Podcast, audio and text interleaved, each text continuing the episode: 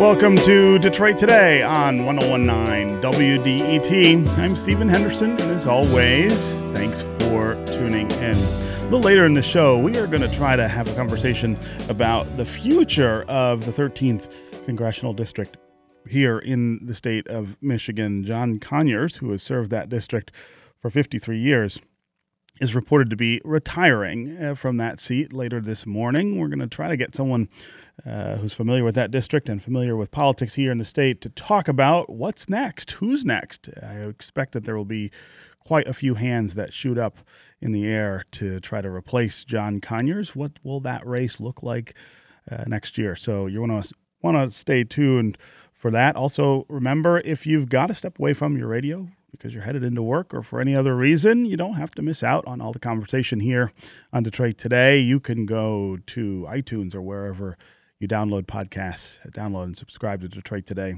and you can take us with you, and then you can listen to us whenever and wherever you want. But we want to spend the bulk of the show today talking about violence and violence, especially when it comes to uh, teenagers who grew up in urban environments like those here in the city of Detroit. A few nights ago, thousands of Detroiters and Metro Detroiters came to Midtown Detroit for Noel Night, which is an annual event of shopping and entertainment put people in the holiday spirit. It's a really fun, carefree type of event or it's it's at least supposed to be. This year was marred by a sudden and violent turn of events. A personal dispute between teenagers led to gunfire, and four young people were sent to the hospital with bullet wounds. All of them lived, fortunately, and the police have a suspect in custody. The fear of people who scrambled in the confusion and the cancellation of Noel night events have had a different kind of lasting impact. It really taints the way we view big public gatherings, and it can damage our feelings of security among strangers. In the controversial con- conversation about a city on the rise, with a strong downtown and midtown corridor, it's easy to forget that this is still a big city with big city problems crime, violence, neglect, segregation, poverty, you name it. It's one of the things that sort of shapes life for so many people here in Detroit. One of the tensions that sort of arises in a conversation about what happened on Noel night is that difference between what's happening in places like downtown and midtown and what's happening in neighborhoods where most Detroiters live. And when those two worlds collide, often it's a reminder that things are not changing as fast or as dramatically for some people as they are for others. Noel night was one of those reminders. We want to start the conversation there, talking about what happened on Noel night, but we want to sort of expand out from there and talk about this broader issue of violence, how it shapes lives in Detroit, how it affects the things that we're trying to do, uh, even in places like downtown and midtown, and most of all, how it affects the kids who grow up in this city uh, teenagers showing up at an event like Noel Night with guns says a lot about what is going on in our city. Uh, all hour, the number to join the conversation, of course, is 313 577 1019. That's 313 577 1019. Uh, you can also go to the WDET Facebook page, put your comments there, go to Twitter and hashtag Detroit Today, and we'll try to work you into the conversation. Tell us if you were downtown on Noel Night on, on Saturday. What did you think? Of what happened? Does this kind of violence shape or change the way you feel about the city? And what do you think needs to happen to ensure safety for everyone, not just visitors to Detroit or downtown and midtown, but the folks who live here in the city? What do we need to do to make sure that things like this happen less frequently or maybe not at all? Again, 313 577 1019 is the number on the phones. And joining me first to talk about what happened on Noel night is uh, Sue Mosey. She's the executive director of Midtown Detroit Inc.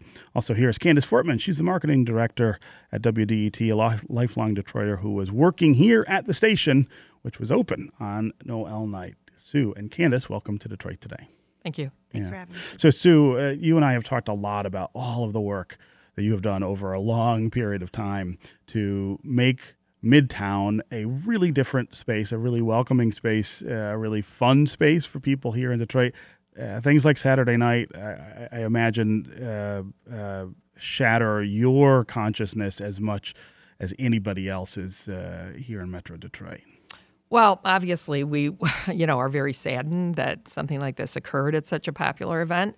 It's this event, which is, this was the 45th year, so this is certainly not a new event for Detroit. Has always been sort of the yeah. gift. I used to go to this as a right. little kid, and a lot of people have. It's yeah. like their holiday tradition. So, I mean, this is like a collective gift of the entire Midtown neighborhood mm-hmm. to the whole city mm-hmm. and the mm-hmm. region, really.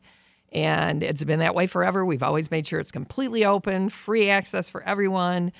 You know, everything is um, is open. Yeah. And um, you know, that's an important part of what the philosophy is behind this event. So, um, you know, we're we're we've always been very happy to produce this event. We think it's special.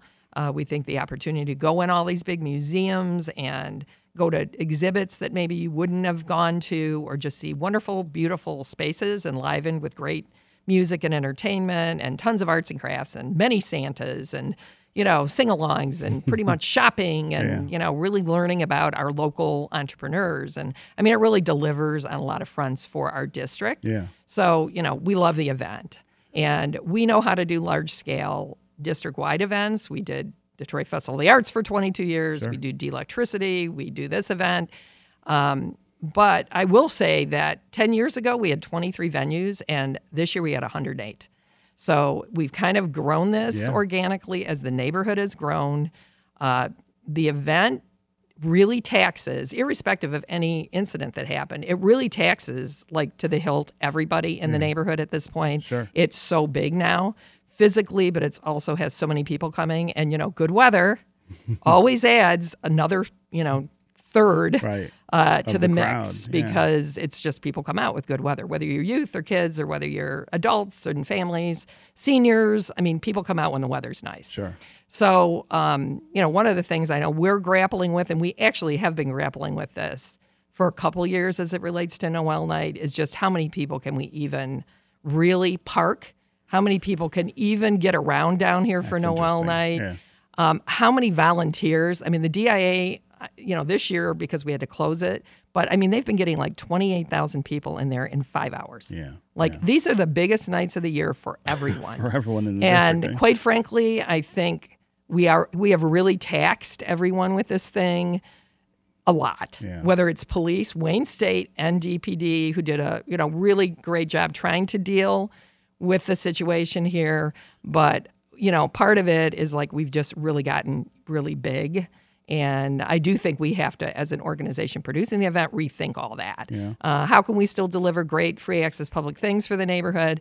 But maybe it's in micro districts now, or maybe there's themed events four or five times a year. Maybe we aren't like doing these massive, you know, that really do create, I think, some level of liability. They do create stress on everything. Sure. Um, and so maybe it's time that we just mm. also look at whether the existing models work or whether or not we come up with some new models. Yeah, yeah.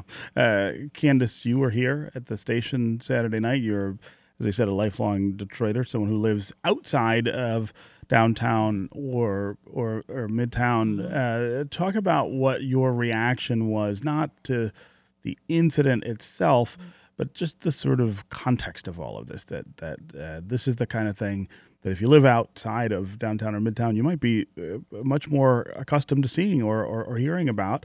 Uh, but it is shocking uh, to people to, to see it down here. Sure. So the so the first thing, Stephen, is that um, we were here and we our station was open as it is every Noel night for tours. So, um, much like Sue was saying, we have hundreds of people come through the station. And for those of you who've never been here, this is not a very big building. Um, and so, for us, it is always a production to put on and to make sure that everyone is able to get through safely um, in general, right? Mm-hmm. So, we're always thinking about that. Um, and and then of course um, we had to add doing a news story in the middle of that situation. So for Jerome and his team having to go directly into action just to make sure that people had a, a clear understanding of what was happening. Um, so, you know, that's sort of the first thing about what was happening here, but also living in the city. And I live um, in Grandmont Rosedale. So I actually, my street ends at a skating rink. Mm-hmm. So every Saturday night is is this is every Saturday night is Noel night for me, Right. all year long, um, because it every Saturday night is teen night, Yeah. and so I watch as incidents unfold. Some weeks are great, some weeks are not so great, right? Um, there's always a police presence at the skating rink every Saturday night. Um, and sometimes if I'm coming home right when they're letting out, I can see how good or bad the night was based on how what that police presence looks like. Um, and so it's always a question for us as neighbors, as citizens, as people who want to protect and love young people. How do we continue to make them feel safe in our city, no matter where they are in the city? Yeah. Um, and, and especially in a situation um, w- w- where you see incidents escalating in this way, um, why is it that young people feel like that is their go-to? But that's not just a question for young people. That's a question for us as you talk about on the show all the time stephen as a country Yeah. that has become more and more our answer to fixing our problems is to um, to pick up arms. And so that's a, com- a conversation we're having nationally. And i think what happened saturday um, you, know was painful because it was kids and it is our job to protect them and there was clearly a child in that situation who did not feel protected and felt like he needed to protect himself in, in a very serious way Yeah, yeah. Uh, again, 313 577 1019 is the number on the phones. We are talking about Noel night and the sudden violence that sort of broke out at it, canceled the activities for that night. What did you think of what happened? What does that make you think about coming down to Detroit for events? If you if that's something that you do, uh, does violence like this shape or change the way you feel about the city or the possibility of coming into the city? And what do you think we need to be doing to make sure that stuff like this doesn't happen? Not just at Noel night. Uh, a little later in the show, we're going to talk about the epidemic of violence among young people, especially in cities like Detroit. What are the things that we need to be doing to convince them that that's not the answer? Uh, 313 577 1019. That's 313 577 1019. Uh, You can also go to the WDET Facebook page and put your comments there, or go to Twitter and uh, put your comments there, uh, hashtag us, and we'll work you into the conversation. Let's go to Ellen in Commerce Township. Ellen, welcome to Detroit today. Oh, hi, Stephen. Good morning. Yeah. Uh, long time, first time. Uh, just a couple of quick comments. Uh, my girlfriend and I were down there. We were maybe a half block away from the incident, walking toward where it actually happened when the people started rushing toward us, you know, people carrying their babies, screaming, whatever. Um, it was pretty unnerving. I must say I was pretty shaken. Um, I was showing my girlfriend around downtown, uh, who's leaving to move to Seattle, and I, we were just enjoying one last time in the city.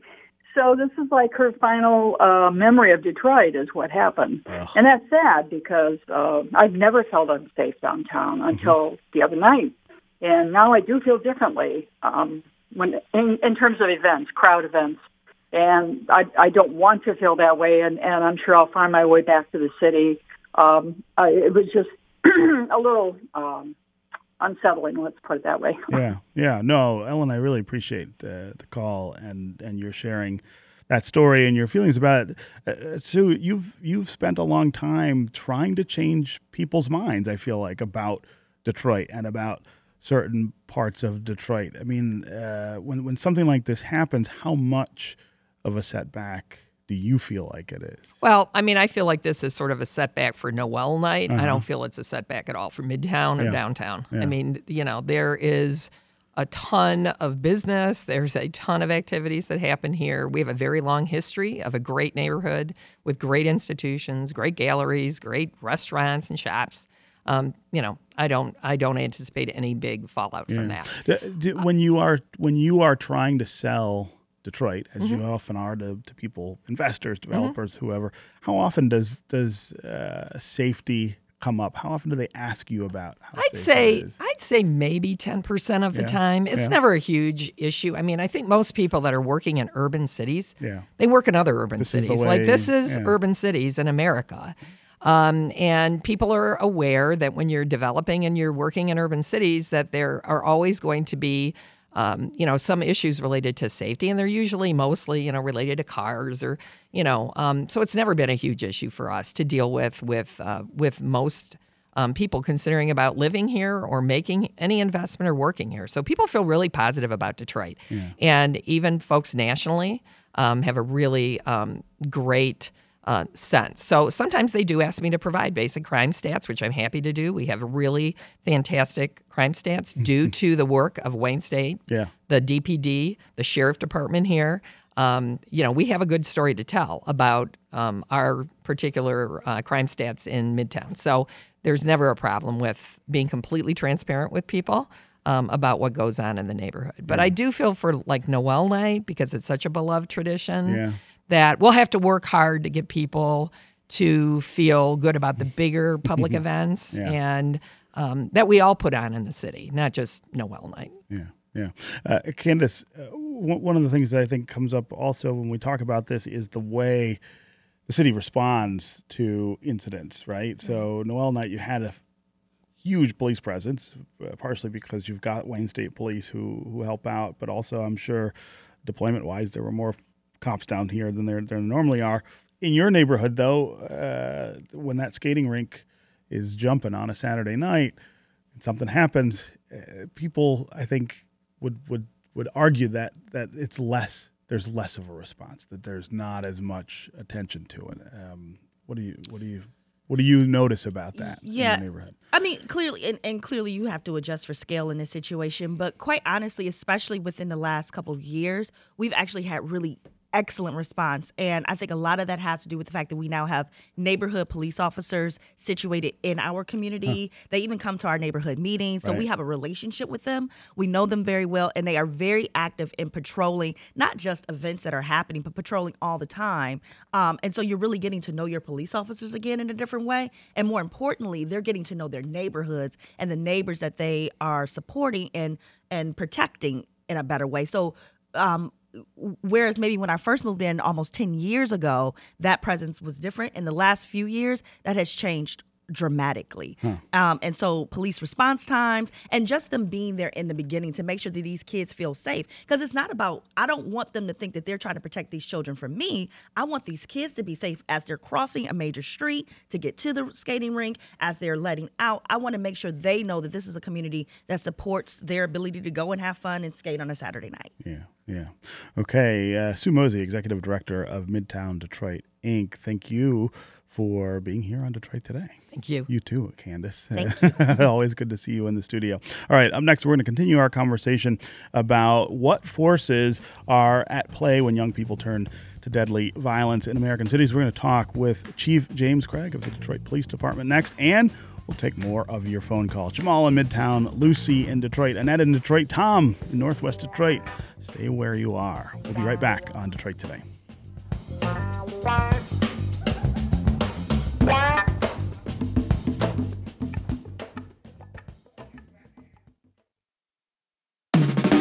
Your city, your town. Your voice. 1019 WDET, Detroit's public radio station.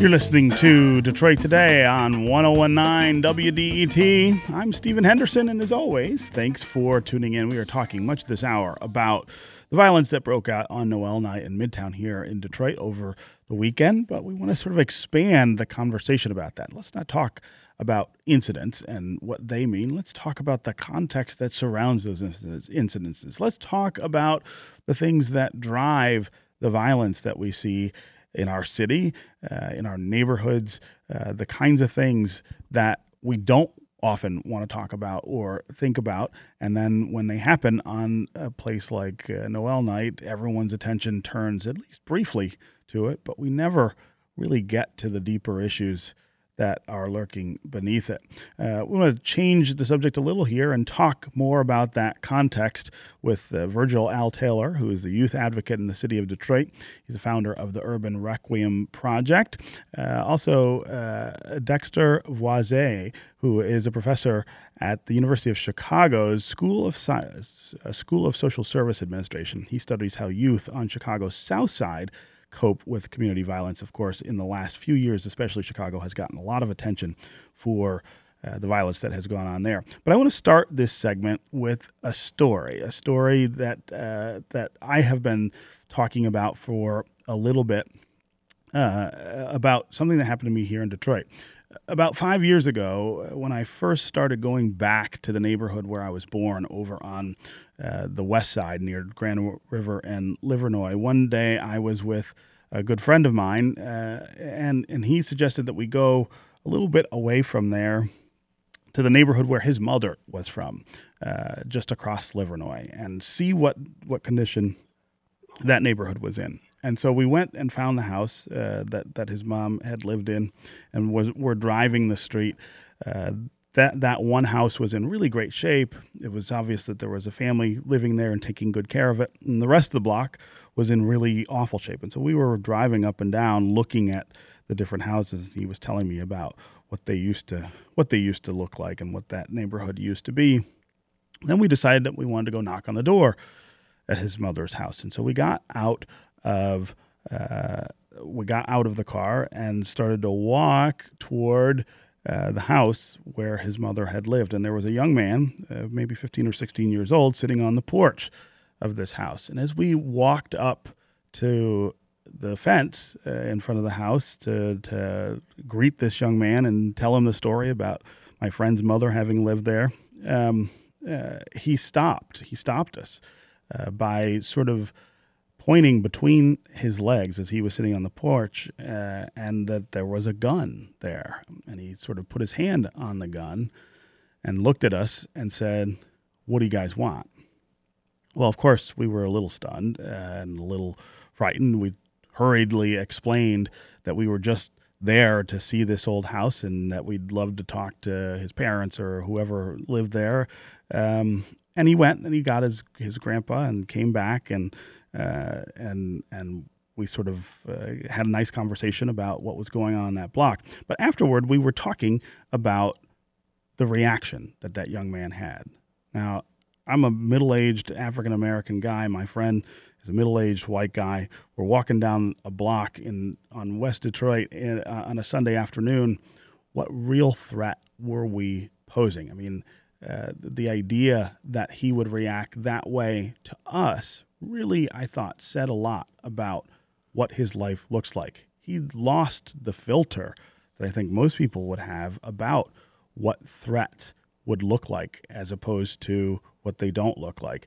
Uh, it's really uh, it's it's really stunning to think what has happened in that kid's life that says you greet everybody with the gun. You're suspicious of everyone who walks up to your house who uh, who may just have a question or may just want to say hello, you go to the gun first. And I think that really speaks to what we're doing to young people, what young people are, uh, what young people are experiencing uh, in in our city and in our country. And it's one of the things that I think is very difficult for us to deal with. How do you change that culture? And that's where we want to start the conversation with Virgil and with Dexter. But we also, I understand, now have Chief Craig on the line. Uh, and I want to at least give him a chance to talk about what happened over the weekend uh, and what he's doing to deal with violence in the city. Chief Craig, welcome to Detroit today. Uh, how you doing, Stephen? Yeah, good. Uh, l- let's start with what the uh, what the situation on on Saturday tells you about what's going on in our city? What what are the things that we really need to be concerned with? Well, this didn't just start yesterday, Stephen. As you know, uh, I mean, I can go back. You know, when I started here many years ago, uh, uh, violence has didn't just start yesterday, and you know, certainly, um, I'm not willing to let this one incident define the city of Detroit uh, terrible, tragic that something like this would happen in a family fun uh, event, of course.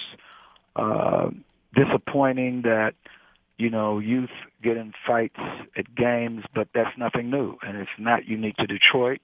Uh, every city I've lived in, uh, there's been fights at schools, sure. uh, and in some instances erupts in um, in violence. Um, not trying to minimize it, just saying that is a reality. So we shouldn't, you know, embrace it as, oh my God, um, this incident here, uh, this is why Detroit will never come back. Uh, I'm an optimist. Uh, the, the city has uh, turned around. Our, our violent crime is still trending downward. Uh, do we still have challenges? Of course we do. Uh, we're in this together. But if we give in to it, um, many years ago, uh, when you would read and, and hear about incidents occurring at the fireworks, the city, the police department responded. Uh, they put a curfew in place. It was very effective uh, to the point where, at least in the last four years, uh, there have been no real incidents occurring at the fireworks. Uh, so we've turned the corner. Or uh, the other uh, large-scale events that occur here on a regular basis in, in Detroit. So we take this, we look at it, and we say, okay, what should have been done different? Uh, one thing that we know, I mean, you talk about numbers of unsupervised youth. Uh, does that play a role? And uh, absolutely. And, and, and again, not just in Detroit, but kind of digressing, going back to the story you just told uh, to your listeners, I, I found it fascinating, but not surprising. Mm-hmm. Uh, you know, when you look at neighborhoods um, where young people grow up in environments of violence, whether it's in the home, in the neighborhood, that has a direct impact on that child. Direct. Right. And so what we don't have a lot of conversations surrounding, I mean, what does the impact look like? Well, what we have in some instances, we have children suffering from PTSD. Same thing that, you know, you read and hear about with our heroes that uh, go off and serve the country, our police officers who work uh, day after day in violent in violence, and and so it has an impact. How do we fix that? You know, one of the things that we do, and I call it a small scale effort, but you know, we work with DPS and identify uh, the most troubled children, those who may be suffering from PTSD, who live uh, in violent neighborhoods or have been exposed to violence. Uh, let's face it, when a child has seen siblings shot or friends killed, parents incarcerated and or killed, that's not normal. Many of us who grew up with moms and dads uh, and we were protected uh, from those kind of environments, we may not know. The only reason why I know is because I've been working in law enforcement now for 40 years. Right. so I have a firsthand view. I understand it. Uh, but we have to treat it. And so uh, when we talk about poverty, we look across the nation, uh, those neighborhoods, those areas that have high poverty, is it safe to say it's a correlation with high violence? Right, right. Let, let, let, me ask you this question before I let you go, Chief. There's a lot of people who say that one of the one of the things that stands out about what happened on Noel night is a difference in deployment, right? That that there were a lot of police around, that there was a very rapid response, and that that's different from what happens sometimes in neighborhoods when uh, maybe somebody's on the phone just says, "Hey, I, I got somebody breaking in my house uh, right now," or uh, "I'm in I'm in trouble." How, how, do you answer that? Well, I answer it by saying this was a planned event, and like any planned event, whether it's the fireworks, uh, Angels Night, and Noel Night, these are planned events that we staff for. So it was, a, of course, it was a rapid response because we had well over 120 police officers there. Um, and any suggestion that the neighborhoods are not important, because ironically, this event was planned in uh, in Midtown, uh, I vigorously pushed back on that. In fact, what I do know, we had the tragic shooting incident of, of, of five uh, late last week uh, we responded well over 60 police officers, some investigators, to quickly try to address, because we knew early on in that investigation that there was a gang nexus. So there are protocols that we follow when we respond to a gang-related type incident, because there's always the issue of retaliation. So any suggestion that we did something different there because it was Midtown uh, the key word is planned event. And if the planned event was somewhere in the ninth precinct or somewhere in the 12th precinct, planned events. Uh, They get uh, more attention, is what you're saying. Well, we uh, to protect lar- a place where a large number of people are going to congregate. We go there, whether it's a, a sporting event. Uh, again, there's been events in other parts of the city with large number of people, and we have more police. It's a planned event, so we staff according to the event. Uh, it just so happens that Noel Night is in Midtown. If Noel Night was in, uh, say, the eighth precinct, right. we would staff the same way. It'd Right. be no different. Uh, it we, we should not think that you know what I think people forget is that when you look at some of our busier uh, neighborhoods in terms of call load, crime, uh, we have more police officers deployed to those areas. Uh, we spend more time in those areas just because of the volume of work. That's factual. Right. But then people say, well, look at downtown, there are police everywhere. Well, one of the things, at, at any given time, we might have as many as two to 300 police officers that work what we call secondary employment. These are police officers that are off their regular shift that have opted uh, to work a second job. And Right. that second job is working for General Motors. Uh, they want to hire off-duty police officers to patrol Yeah. when their employees are coming or leaving work, and so officers opt uh, to work those details. Yeah. But it, has, n- it doesn't uh, impact the deployment of officers in other parts of the city because these officers are off duty. Right. Uh, Chief James Craig of the Detroit Police Department, it's always a pleasure to have you talking uh, with us here on Detroit Today. Thanks very much. Okay, you're welcome. All right. Uh, let's turn back now to Virgil Al Taylor, who's a youth advocate in the city of Detroit, founder of the Urban Requiem Project, and Dexter Voisin, who is a professor of uh, social service and administration uh, at the University of Chicago. He studies how youth on Chicago's South Side cope with community violence. Dexter and Al, welcome to Detroit Today. Good morning. Yeah. Thank you. Yeah. Uh, Al, I want to start with you. Uh, let's talk about, uh, you know, I know I know you well enough to know, and I know your work well enough to know that when something like what happened Saturday happens, it's, it's got to break your heart. I mean, this is exactly the response that you're trying to teach young people is not what they should be doing. And you think about that story that I told about that young man who wanted to make sure that I knew he had a gun just because I was walking up to his house. I mean, that's how deeply entrenched this Absolutely. response is. Absolutely. Yeah. eh, You know, the, the, the challenge, as I see it, is that um, we, we now exist in, in an environment where um, violence has been normalized with our young people. And, you know, you have to kind of say to yourself, well, why wouldn't it be? Um, the first question I have is the proliferation of guns. Um, when I was a kid coming up, and I, you know, I grew up in the inner city of Detroit, not far from where you grew up I, you know, it, it wasn't um, a wonderful environment. As many people my age, you know, they like to wax nostalgic about the good old days. We had gangs and we had all of that back then. What we didn't have was guns. right. Um, they weren't available. I was not necessarily a good kid. I mean, I was kind of labeled a good kid, but I was involved in a host of different things. And, you know, we had our groups, call them gangs or, or whatever, but we did not have access to guns. Just didn't happen.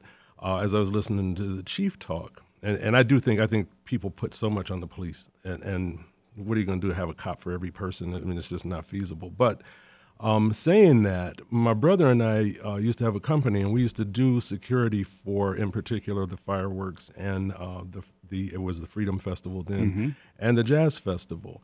And um, because of the work we did, we had a large security company, and we were armed. And if you weren't law enforcement, there was a lot of stuff you just couldn't get. Uh, Period. You know, you getting much past a 38 or maybe a 357, you could not get it. And then all of a sudden, there's this explosion of all types of weaponry available.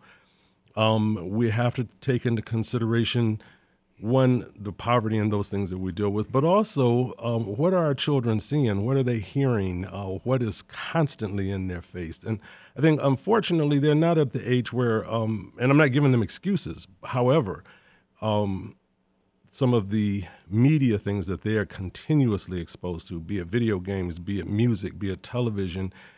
And, and they are at that point where oftentimes, and, we remember when we were young and bravado and all of that. Well, if I'm seeing this constantly, and these weapons are available to me somehow magically, uh, what are we really expecting of people? And then when this incident occurs, it is somehow drastically different than the Las Vegas incident, where one man gets a, a um, an armory of weaponry. Mm-hmm. And so I, I, think again, yes, it does break my heart. But I think you know, over the the years that I've been working with kids, I've lost 14 kids. Wow. And um, I'm tired of going to the macabre funerals and memorials where our children have normalized this. You see children wearing these T-shirts with their deceased friends' pictures on them.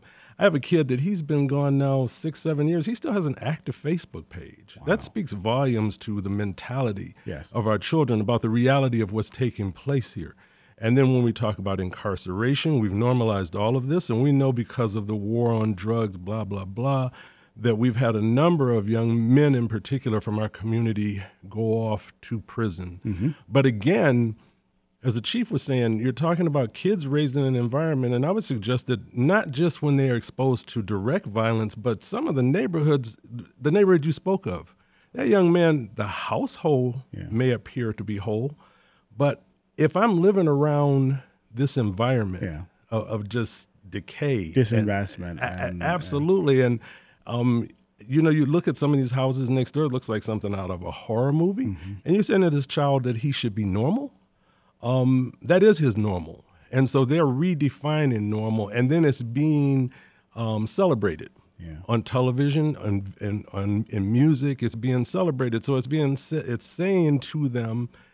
I mean, I think about it. When I was a kid, if I'd had access to a weapon, and Spoonie came up on me, I'd have used it. Mm-hmm. I'm sure I would have. I didn't have access to that. I had to try to fight Spoonie. Right. So that has changed dramatically. But then again, with reality TV and all of these things that are children, they're saying this is how you handle your business. And if I go to jail or if I die, I don't necessarily really die because I got an active Facebook page right, and my right. friends There's are some happy. sort of glory. Glory, absolutely. We've glorified all of this, and I, I, think that these are things we have to be a little more honest about. Yeah, uh, Dexter, you guys have done a lot of qualitative work there in Chicago, coping with youth, youth violence. Uh, talk about what uh, what that looks like, and talk about what this issue looks like in Chicago, which has, of course, received a lot of national attention for the increase in violence that, that has been taking place there over the last couple of years. Well, thank you so much for having me on the show. Sure. And, um, you know, what, what we are talking about is really taking a close look at the issue of what happened at Noel Night and also sort of playing the lens back and taking a long view shot in terms of what's taking place. And what's happened at Noel Night, unfortunately, is happening in many cities, including Chicago. But one of the things that's very striking is, you know, how we think about violence. And this conversation is really structured around structural forms of violence. So very often we look at violence as incidences taking place outside of the home involving guns or, or, or among individuals who may or may not be familiar with each other. But I think it's really important to pull the lens back and look at structural forms of violence. So when we look at structural inequality, when we look at poverty, when we look at failing schools, when we look at kids who are growing up in the shadows of the stars and the stripes, these are all structural forms of violence. Mm-hmm. When we talk about high levels of incarceration, kids being born to zip codes that are called million dollar, billion dollar blocks, where there's a higher chance of those kids entering the prison system than going into college. These are structural forms of violence that young people grow up and are living with in on a daily basis.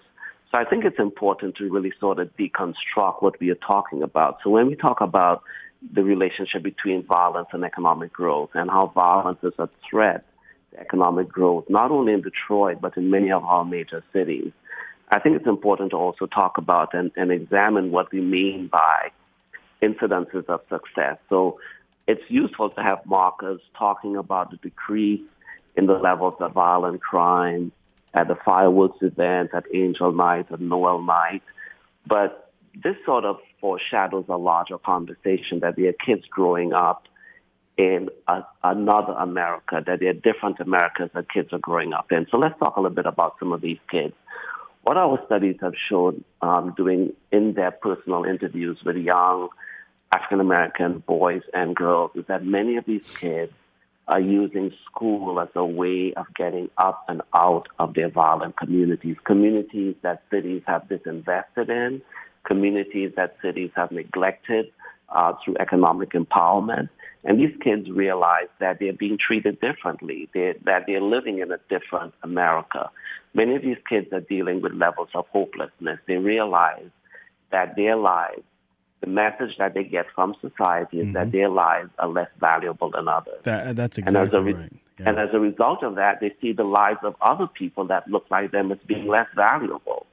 Right? So they grow up and through the media, through the fact that they're in schools that are underperforming, schools that where you have high teacher turnover, schools where teachers are not properly uh, trained, school uh, communities that there's high surveillance and policing, uh, they realize that they're growing up in a different reality. Yeah. Many of these kids have told us that their dream is to just graduate high school and move to the other side of the neighborhood.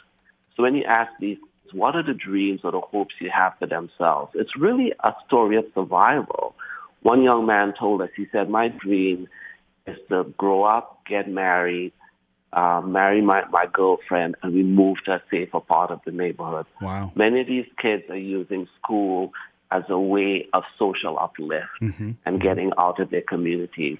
So the popular narrative in the media very often is that violence begets violence, and many kids are using violence as a way of counteracting violence. So what we found in our studies is that that's not the that's not the, the narrative from the kids' perspective. It's a narrative from law enforcement, but that's not the narrative that these kids are constructing for themselves. Yeah. Yeah.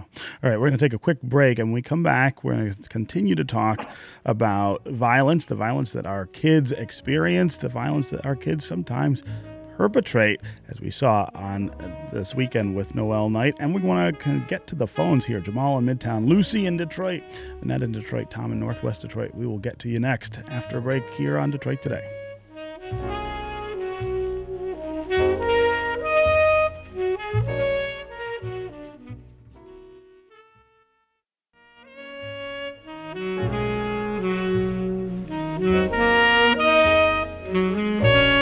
You're listening to Detroit Today on 1019 WDET. I'm Stephen Henderson, and as always, thanks for tuning in. We are talking about the violence that happened on Noel night uh, this past weekend. We're talking a little broader about the subject of violence, and particularly youth violence, not just here, but around the country. If you want to join the conversation, give us a call 313 577 1019. That's the number.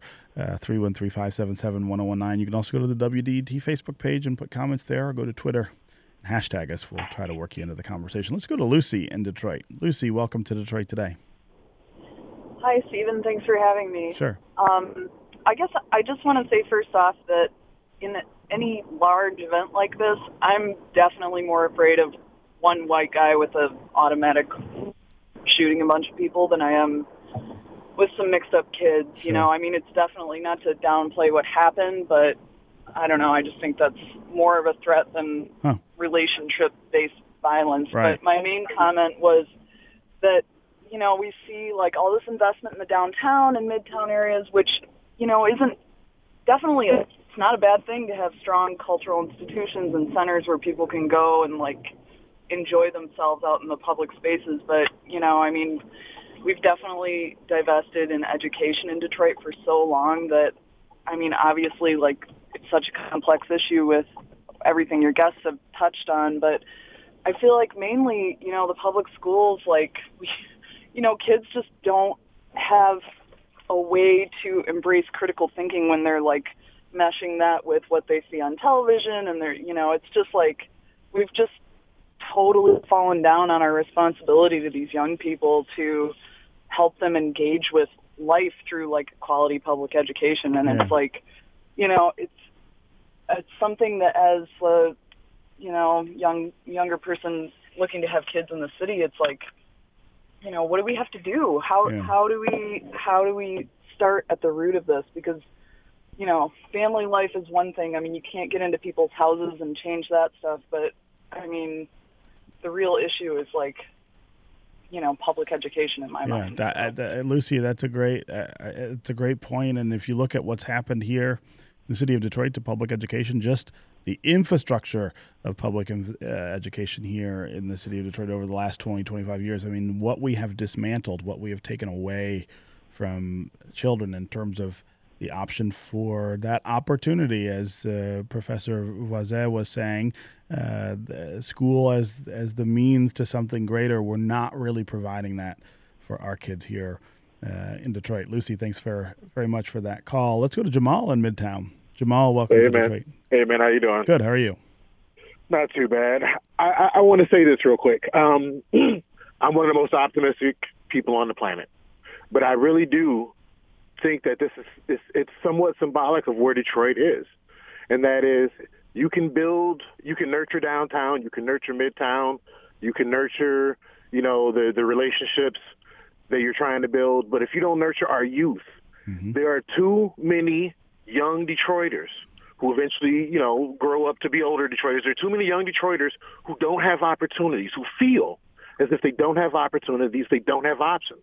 And if you think of someone who would pull a gun, and many people need guns for defense, but to actually use it the way that was used in Midtown, the way that used throughout the city, predominantly these are coming from youth who feel like they don't have options. They yeah. see a different world than you and I have grown to see. Right. And so we need to stop investing in events and invest in people. I, uh, invest in our youth. We will never have the future Detroit that we want if we keep selling our children short. Right. Uh, Jamal, great point. And uh, thanks very much for calling and making it.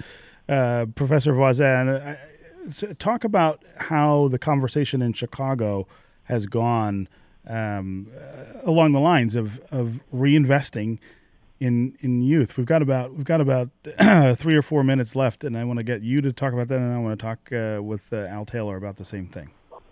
Right. So it depends upon who you're having the conversation with. So very often, folks are coming uh, to quote unquote solutions based on how they define the problem. Mm-hmm. So law enforcement very often defines the problem and the solution in terms of policing and arresting the problem away, surveillance um, I think, you know, mental health individuals, you know, define and educators define the problem as a structural problem looking at access to education and viable education and entering the workforce. So it depends upon who you have the conversation with. So this conversation is being happened in many different aspects of the community.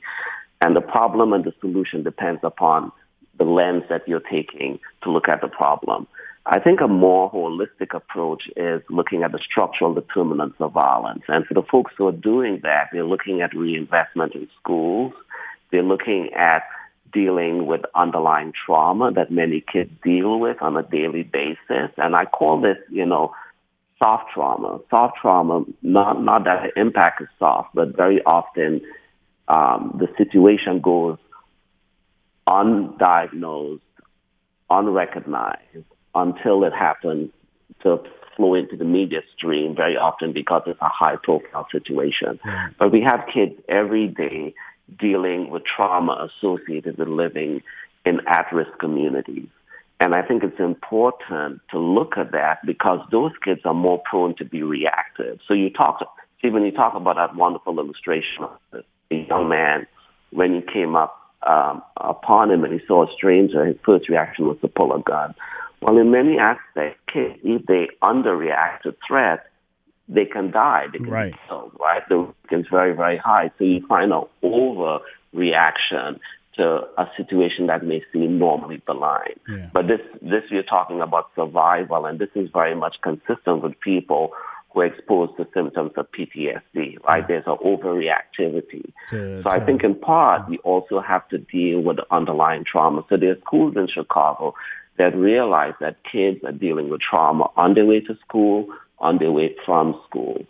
So one approach has been to, to be dealing in a, on a school-wide basis in terms of mindfulness, just helping kids to calm down for the first 15 minutes. And it's a program that's initiated in several schools in Chicago, just helping kids to calm down right, and right. decompress yeah. in the first few minutes right. before school and upon leaving school. And because if you're, you're traumatized, you really can't focus on academic path and you're not going to potentially pass, you know, high school or graduate from high school. Right.